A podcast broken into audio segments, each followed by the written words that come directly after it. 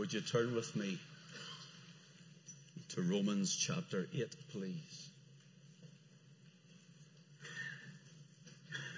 Depending on how God leads me, I intend to do two weeks on this subject because I feel it's needed. Um, it's good to see those who are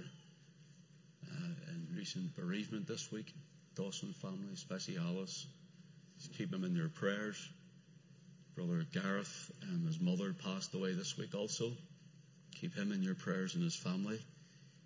And there's always, there's always those who need the prayers of the saints, and I would ask you to, to please keep these people in your prayers. Romans 8, please, verse 1. Wonderful words here. Listen to this.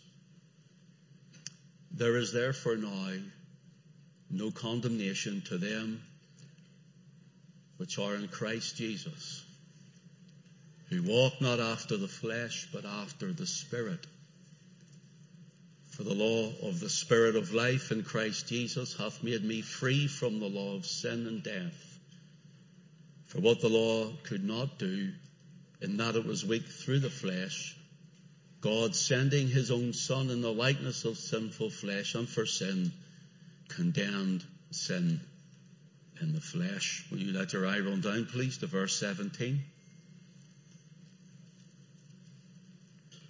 And if children, then heirs, heirs of God and joint heirs with Christ, if so be that we suffer with him, that we may be also glorified together. Let us pray. Father, we thank you this morning as we gathered around this table, we were reminded of the blood of your Son, the blood of the Lamb. As we took of these emblems of, reminded us of his broken body and of his precious shed blood. As Glenn administered around this table and spoke of the blood,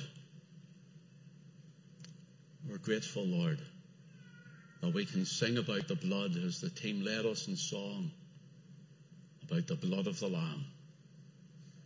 We thank you we can open your infallible, inspired, and forever settled Word of God and read about the blood.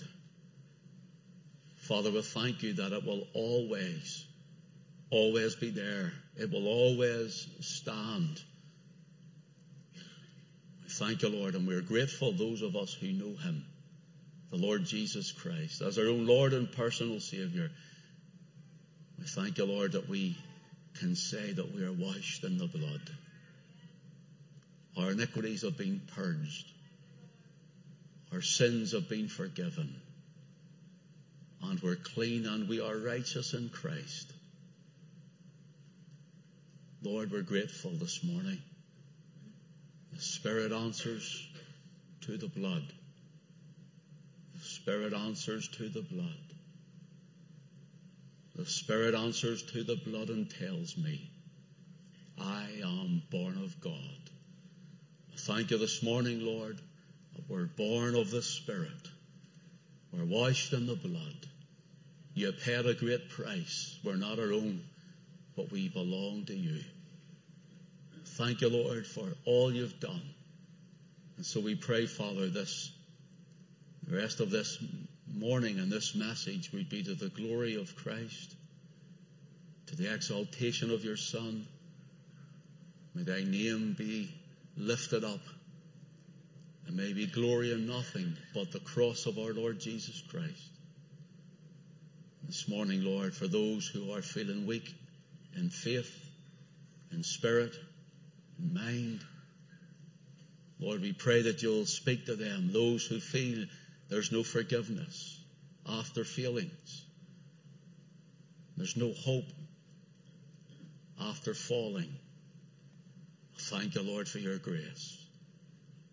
We thank you for your mercy. And we rest on the blood of Christ. Let them see it this morning, Lord, that you love them with an everlasting love and that the blood of the Lamb still avails for sinners and for saints alike. Glorify him. For Jesus' sake I pray and ask it. Amen. Amen. I want to speak at least this morning, possibly for two mornings, uh, on the subject of believers' journey from salvation to glorification. The believer's journey from salvation to glorification. There's going to be a lot of scripture, but we'll take our time and we'll, we'll divide it and show you. You know, we think of how in Romans chapter 8, it starts off with no condemnation to them which are in Christ Jesus. Notice, no condemnation. And then at the end, almost at the end, as it were, of chapter 8, if you let your eye run down, first of all, if you let your eye run down to verse 35, who shall separate us from the love of Christ? Shall tribulation or distress or persecution or famine or nakedness or peril or sword?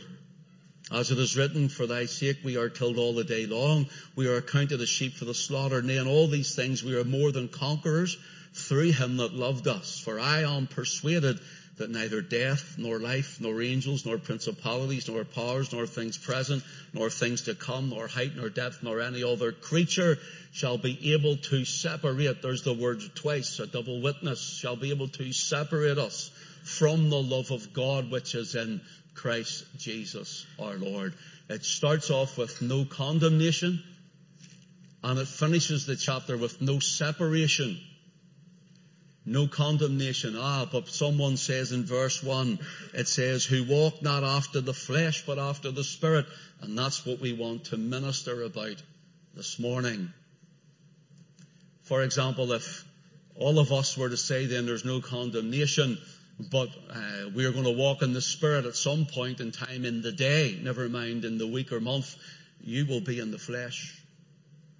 Fleshy mind, fleshy thinking. All of us, every single one of us, including this man, feel God. Sin in word, in deed, in action, in speech, whatever way it may be. Some manifest it more than others. Some are good at hiding it.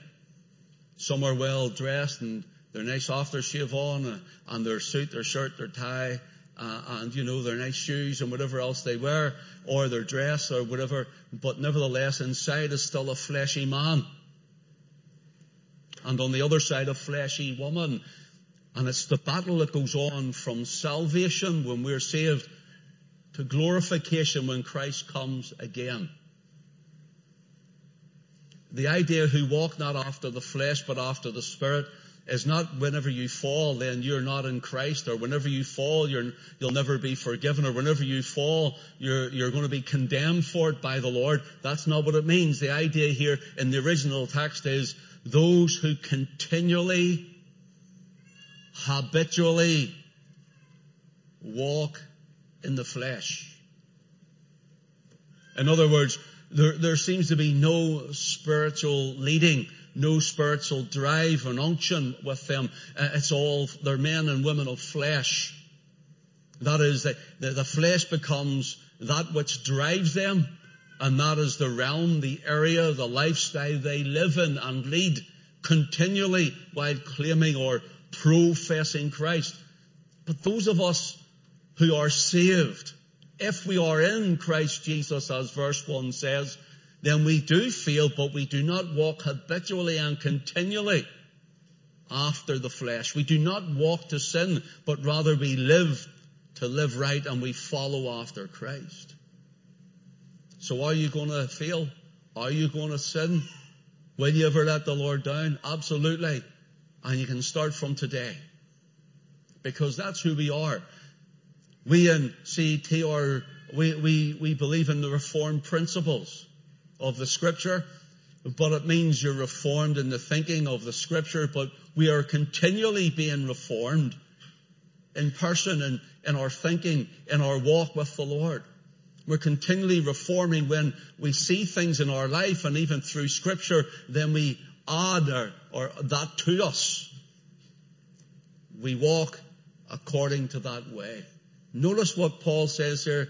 There is therefore now no condemnation to them which are in Christ Jesus, who walk not continually after the flesh, but who walk continually after the Spirit. In other words, when we feel the Lord, we learn from the experience, we repent of it, and we get on and walk on in grace, trusting in the covering of the blood. If it wasn't for the grace of God, there's not one of us could stand. Not one of us. If it wasn't for the blood of Christ, not one of us would be cleansed.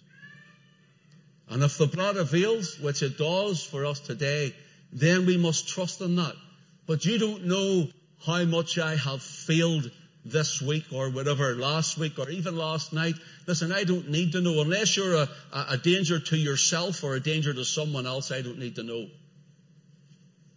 If you're a danger to someone, then I need to know. I don't need to know because it's between you and God. I am not your priest. I cannot forgive sins, neither can a priest, but we go to the great high priest, the Lord Jesus Christ. Take note of this, brothers and sisters. In the first three verses which we read, and we will refer to more in a moment, first of all, in the end of verse three, you can write there salvation. Salvation.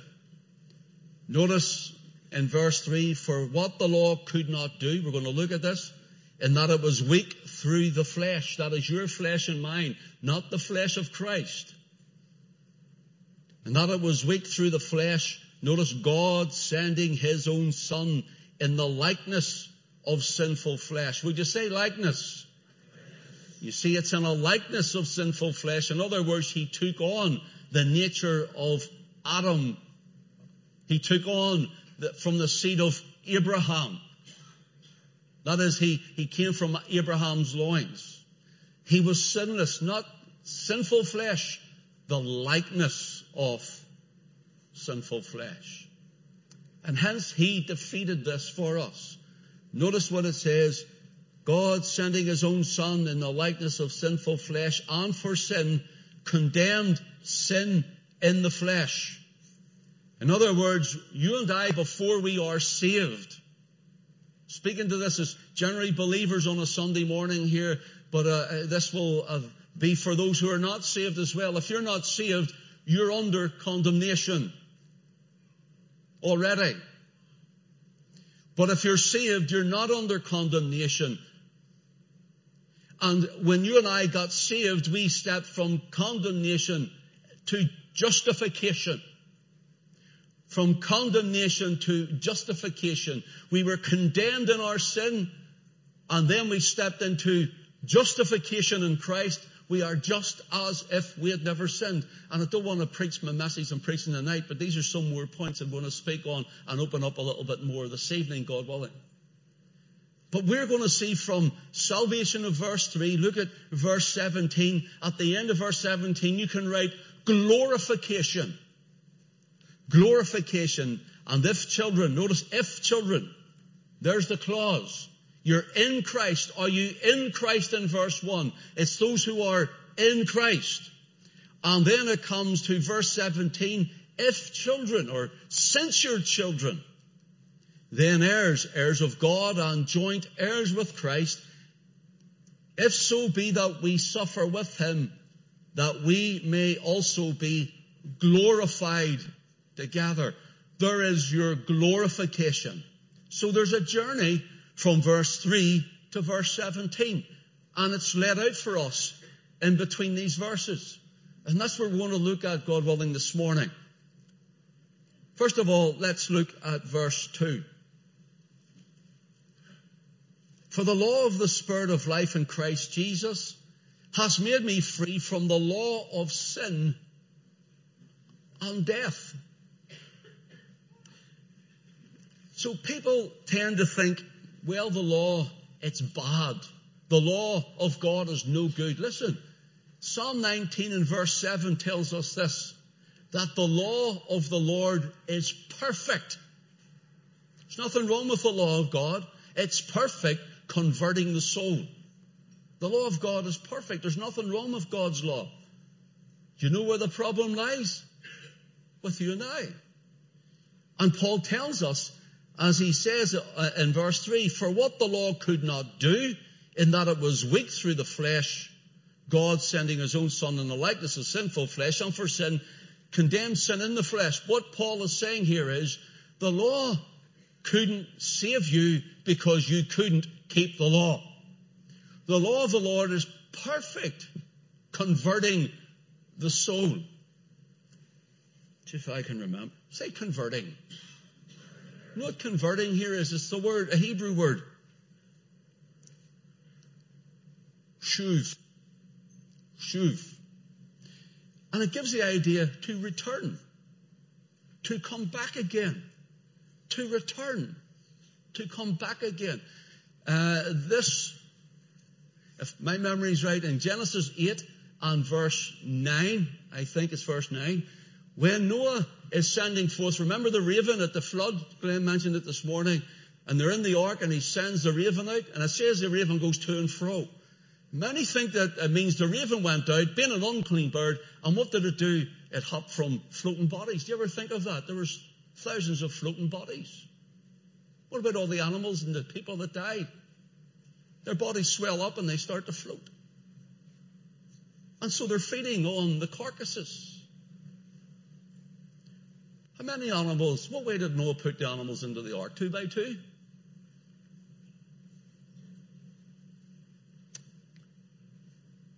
Was it two by two? Yes. But it was also seven by seven. Did you know that? The clean animals the ones for eating, which God says you can eat of these, these are clean, and those which He says later in the codified law, those are unclean, like the raven, they were two by two. You check it out. The unclean was two by two, but the clean was seven by seven. You know why? Because what if you have two sheep and you kill one? Where's the rest of them coming from? Or if you eat one, what are you going to do? How are you going to populate with two sheep? Or one sheep's left? You ever think of that? Noah has a sacrifice when he comes off the ark. I'm going off topic here, give me a second. Has a sacrifice when he comes off the ark. What if he sacrifices a sheep and there's only one left? You ever think of that? Because the clean animals for sacrifice and for eating went on the ark seven by seven.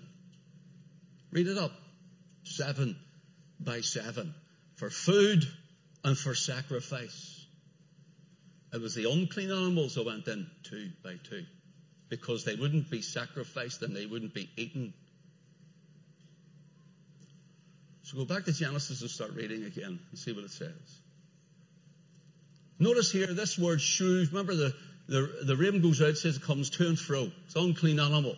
But when he sends the dove out in Genesis 8, I think it's in verse 9, someone can check it up and let me know.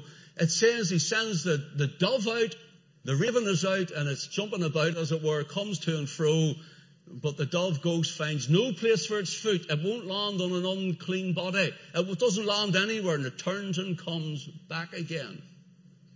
And it says Noah puts out his hand, it returns to him, and he takes it, notice, to his breast.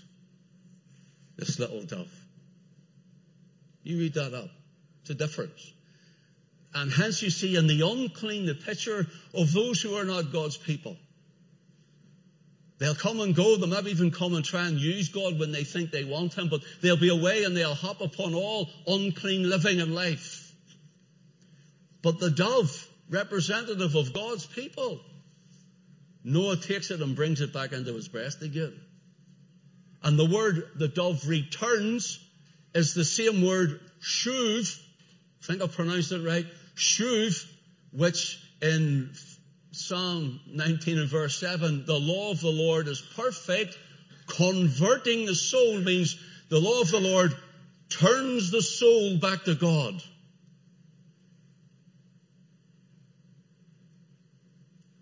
Make sense to you? Like the dove returning? Converts the soul. So hence when Israel read, when you and I would read, when the unsaved out there, that's why the Ten Commandments should be in every school, every university. That's why the Ten Commandments should be in town halls. That's why it should be in, in all over the place because it reminds us that we are unjust before God and we're sinners in His presence. And what does it do? It's perfect and it makes us think, I'm not right. See, when they're not there, that's why they're trying to get them away from society. That's why they're trying to do away with it all. And when they're not there, what happens? Every man does that which is right in his own eyes.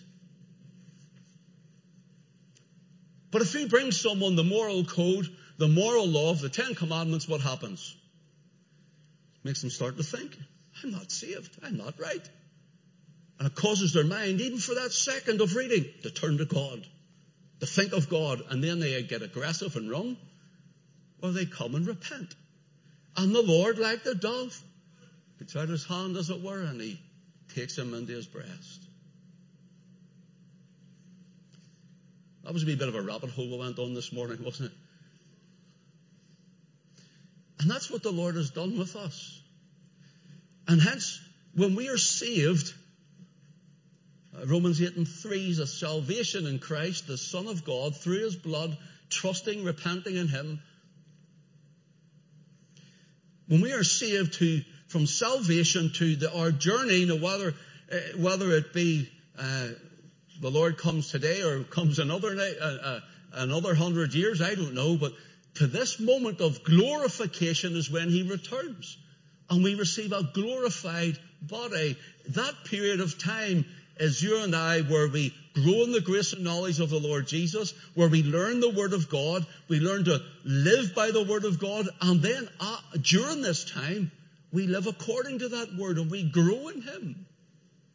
We start to serve. We start to walk before Him. The things we used to do, we don't do. And the feelings that we have, and you might have it once or twice or whatever, you start to get stronger against that of the flesh. And you don't walk in it in a habitual way, but rather you start to walk according to the Spirit and the Word.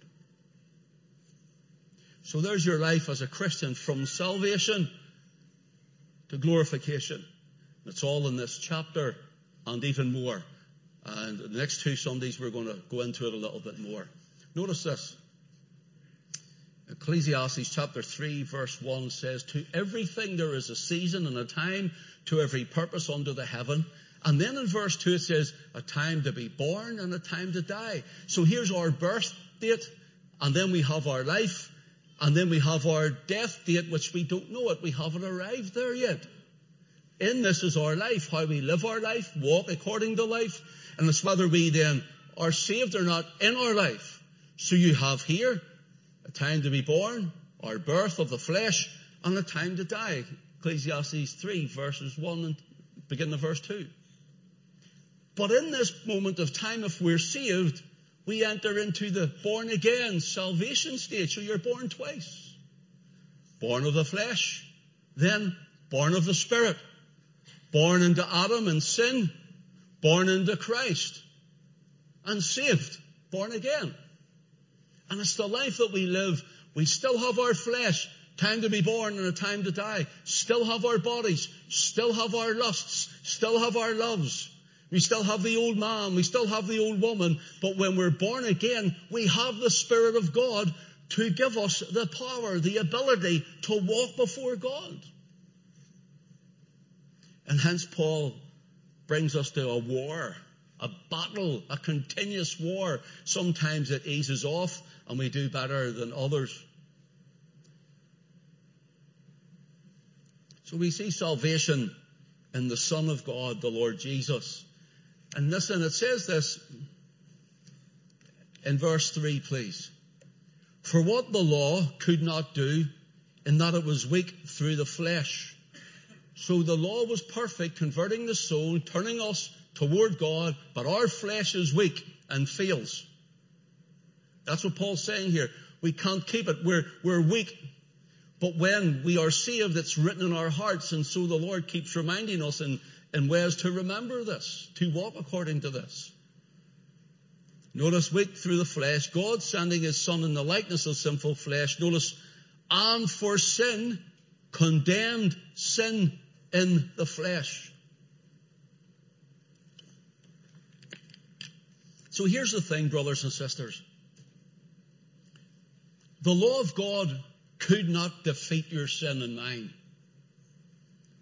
The law of God could not defeat your sin, only detect your sin.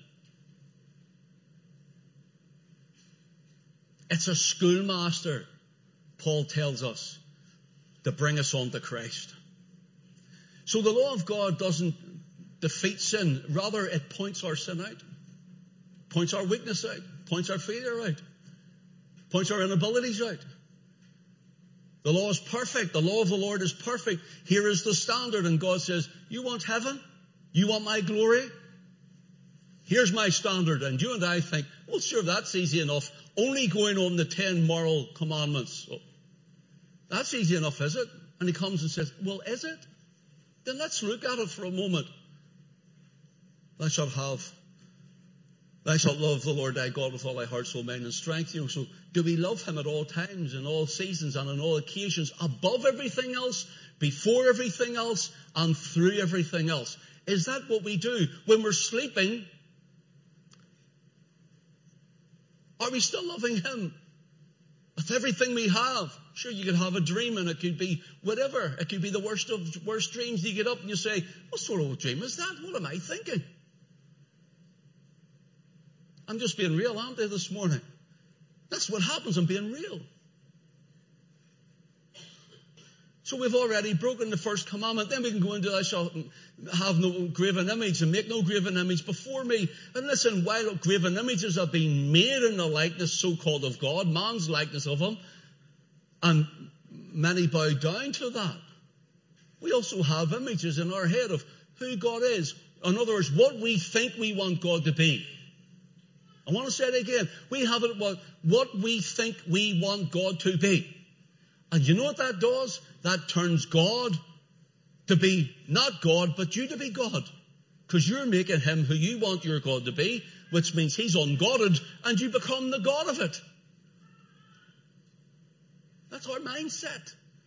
We have gods and in different things of, of popularity. Uh, we have the gods of, of work. We have gods of money. We have the gods of, of our own thinking and our own making and, and our own life. And it's who we want God to be. And we fool ourselves to say, well, this is who I want God to be. I don't think God would do that. And that's what society does. If there's a God, He wouldn't do it like this. If there's a God, He wouldn't expect that. So they have formed an idol in their mind. And God says, that's not me. And you've formed an idol. In fact, you have made me lower than the creature. And you've become the creator. Because you've created something in your, in your mind and in your heart that I am not. And we could go on. I shall not kill or do no murder. And yet we, we, we, we see murder, whether it's in the abortion clinics or out on the streets. No matter who it is and where someone's from, I don't care what their religion is or whatever, and it's someone to lift a gun and go out and shoot a man or bomb someone, it's murder. Don't care who they are or where they're from. What side of the community. To do this on innocent people is murder. And yet Jesus comes along and he says that if you even lust in your heart over someone, you're an adulterer. It's even lost in your heart.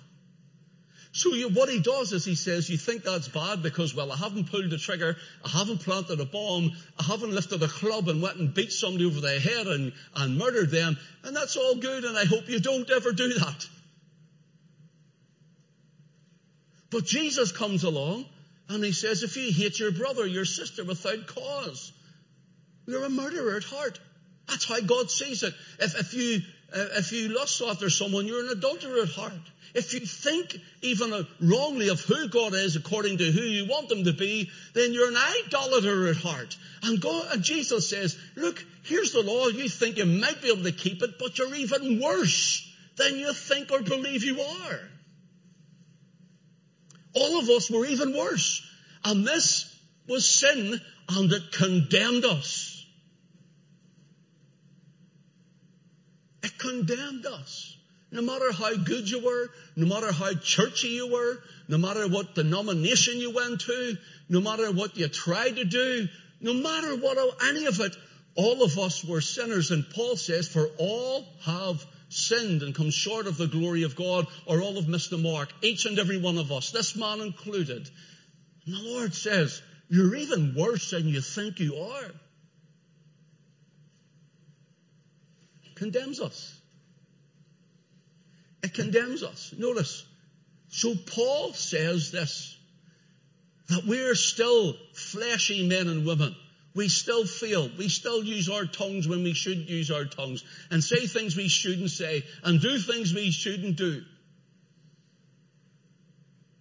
Our flesh takes over and we live in the flesh. Of course we have to, we're in bodies at the moment, but we let it drive us to certain things that we shouldn't.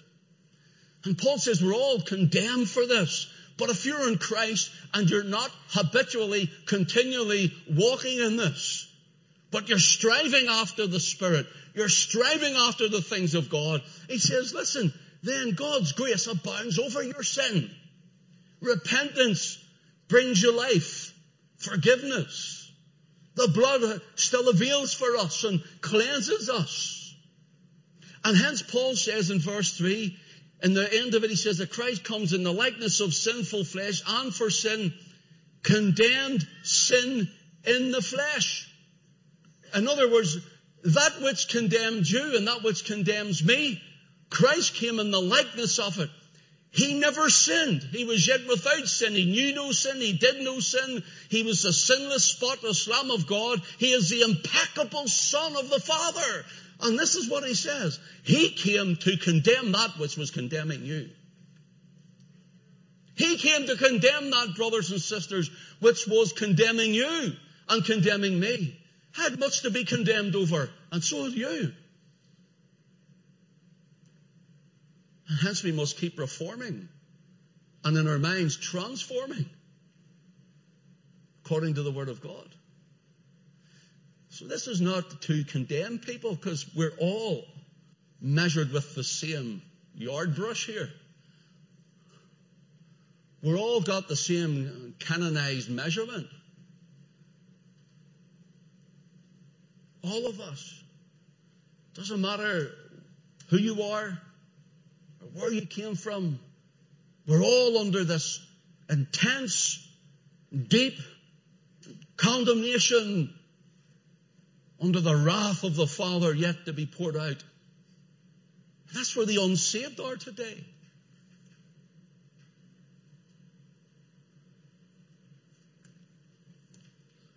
But if you're in Christ, if you're in the Lord Jesus Christ, I have failed him this week. Yeah, join the club. I have, I have failed. I went terribly wrong. And listen, maybe you went terribly wrong more than other people do. But I can tell you something. Grace of God abounds over. Repent. Trust in the grace and the blood of Christ and get on with it. Walk on with Him. I know there are certain places and certain people who would just want you condemned so much that even as a Christian, you, you feel that you can't, you're so unworthy, that you've let the Lord down so much that there's no return for you. Listen, brothers and sisters, there's only one that was ever perfect, and it was Christ Himself.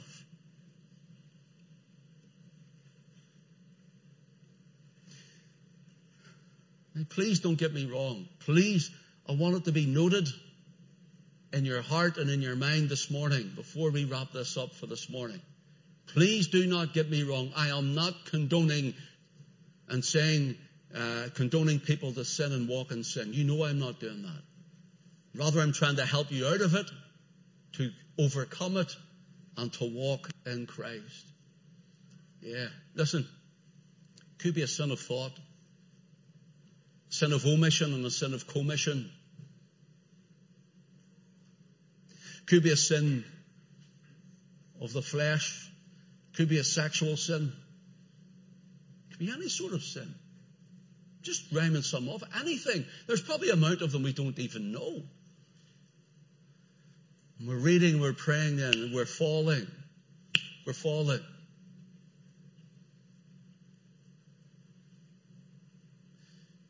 Here's what happens. Many people, because maybe other Christians or other places might condemn you to the point where, you know what, you might as well go into the world because God will never accept you now. You might as well go and do what you want because God's finished with you.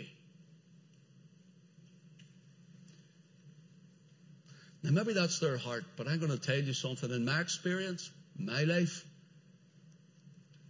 and what I see in the Word of God, God has made provision for, He paid for my sin, He paid for it in His fullness. And His grace, His grace abounds over it. And I'm on my knees, or you're on your knees, and you're repenting of your sin. You repent, you get up, and you move on and leave it behind you. Leave it behind you, brothers and sisters, because if you don't, it will destroy you. So, Romans 8 and verse 1 talks of no condemnation and finishes with no separation. It tells us of the first coming of the Lord Jesus Christ, that in our salvation, God sending His own Son. There's the first coming of Christ born at Bethlehem. And then in verse 17, it, that speaks of His second coming and our glorification when our bodies will be changed to be like unto His own glorious body. Turn with me to 1 Corinthians, please. Chapter 15. We'll maybe come back here again somewhere, some point next, next Lord's Day, God willing. This sin that is in our mortal members. Here's, we are, you and I who are in Christ, you and I who are saved, who, who are trusting in the blood of Christ,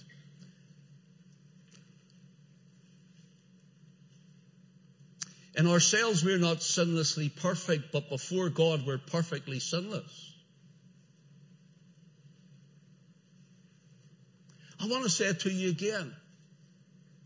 In ourselves, according to ourselves, in our flesh, we're not sinlessly perfect. But according to being under the blood and the grace of God, we are perfectly sinless.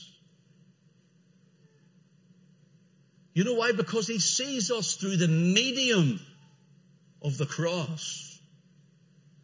He sees us through the medium of the Lamb of God. He sees us through the medium of the blood of His Son. We're trusting in Him and in Him alone. And God looks at us in all of it, and yes, we say, Father, I've failed, I've let you down, I've sinned and I've repented. It's like the dove, I'm returning unto you. Your law says that's written in my heart now. Your law is written in my heart, and I know by your spirit in me, He shows me that I'm, I've let you down, that I've failed and sinned before you. But He tells me of the Word. Notice what it says here. Let your eye run down to verse 54. So then this corruptible, Paul speaking of his body, speaking of your body and my body, this corruptible shall have put on incorruption, and this mortal shall have put on immortality. Then shall be brought the past, the saying is written, Death is swallowed up in victory. O death, where is thy sting? O grave, where is thy victory? Notice, the sting of death is sin. And the strength of sin is what? The law. The strength of this sin is the law. It's holy and perfect. It's completely holy and perfect. Forever settled in heaven, and hence when it's, it's, it's before us, it shows us in our flesh. Yes, we have failed. It's written in our hearts as believers. And the Spirit of God, He shows us it. Paul writes, the law was our schoolmaster to bring us unto Christ. I want to say it again. Paul writes, For the law was our schoolmaster to bring us unto Christ. Would you say schoolmaster? Now, the word schoolmaster is a big, long Greek word. It's the word pedagogos. Pedagogos. And it's where we get the word pediatrics from. It gives the idea of a, of a child. And generally it was on a, a better, uh, it was used for a, a more well-to-do family and they brought in someone like we would call them a childminder or a nanny or whatever, but they knew the law. And what the Hebrews done, they brought them in, and maybe they had to go working, and this person reared them up. In other words, they, they fed them properly, they made sure they were well, they, they make sure they're protected, uh, they looked after them, but then all of a sudden they start to walk, and as they're walking, maybe they're going to go to school, for example, and all that, they would have been continuously going, this is how you walk, this is how you talk, this is what is right, and this is what is wrong. And this is this, and this is that, and this is the other, and they were rearing them up as they grow. The paidagogos they were called. And Paul takes that word and he says, the law of God is our paidagogos. In other words, the law says, here you are, here you are. It's like X, it's like that, it's like the other thing. And we're going, oh, how are we ever going to do this? You're meant to be growing in this. You're meant to be walking in this. And we're failing at it. And Christ comes and says, I'll keep it. I'll do it.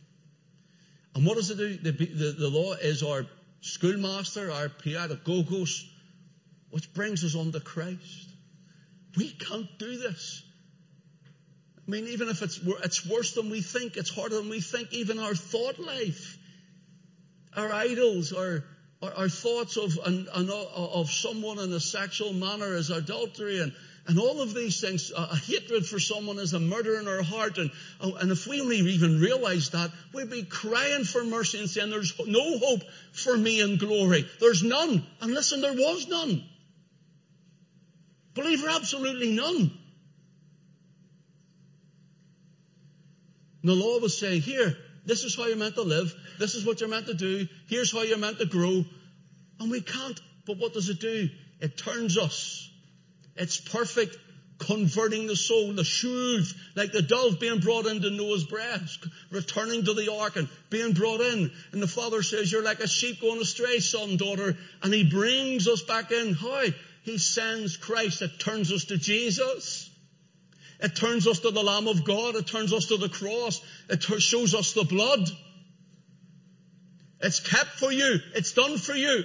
And here's what, when it's kept for you and done for you through the Lord Jesus Christ, we realize we repent of all of that that Paidagogos is showing us, our schoolmaster, the law of God, and we say, Lord, Lord, we're sorry. We repent and we turn from those things to face the Lord and we are washed in the blood.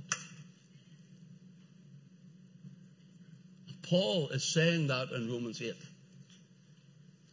Paul is saying here and also in 1 Corinthians 15, the sting of death is sin and the strength of sin is the law. Now do you get it, what he's saying? You understand that? Do you get it, what he's saying? Notice the next verse. Turns us to Christ. But thanks be to God, which giveth us the victory through our Lord Jesus Christ. Oh, that sting of death, it claims us.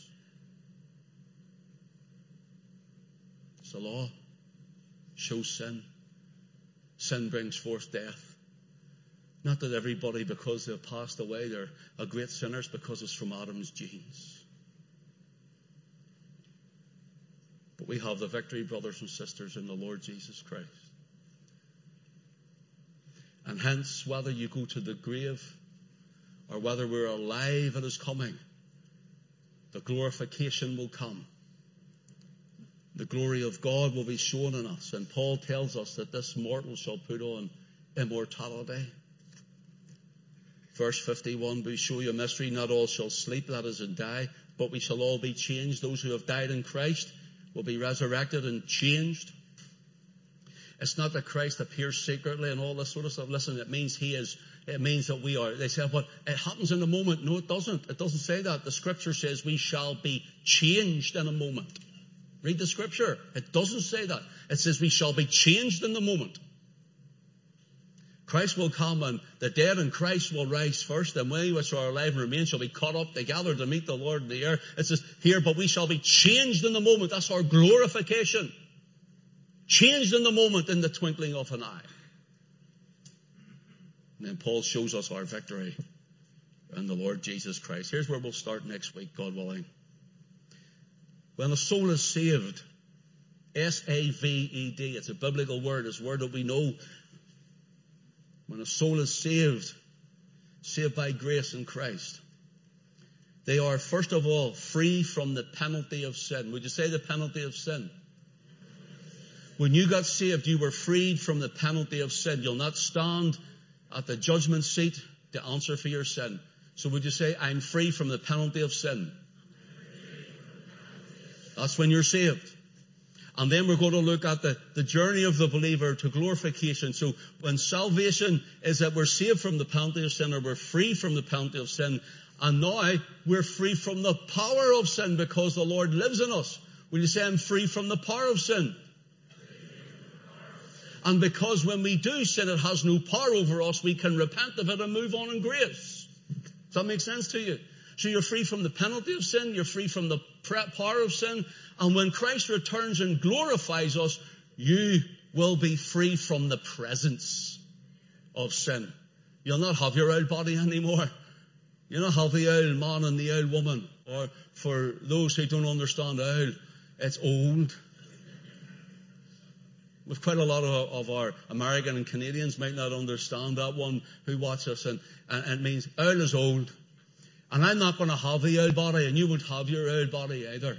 You're not going to have your old aches and pains. You're not going to have your old diabetes, and you're not going to have old tumours and old cancer and old rottenness because he's going to he's going to change it in a moment. You're not going to have anything, anything at all that will separate between you and God. There's nothing can separate us from the love of God. So, when Christ returns, you'll be free from the presence, your own body, the presence of sin. Even in the world, free from the presence. So here's the last one. When you say, I'm free from the presence of sin. That's when Christ returns. God willing, we'll start there next week and see where the Lord will lead us. We'll get into the journey more, the nitty gritty of stuff and see where the Lord takes us. I enjoyed writing this during the week. I enjoyed just refreshing myself on it and studying in it and I just, uh, I just fall in, every time I study, I just fall in love with Christ all over again. Every time. Every time I open the scriptures and I, I get down at the desk and I'm just either writing or sometimes I'm sitting thinking and I don't know what to do. I don't even know what to write. I put pen to paper. And I just start praying and it just comes to me or I've already had it in my head. And as soon as I start writing and some of these truths just come out and refresh me again, I just say, Oh Lord, you're absolutely amazing. He's absolutely wonderful. He is my everything. He is my all.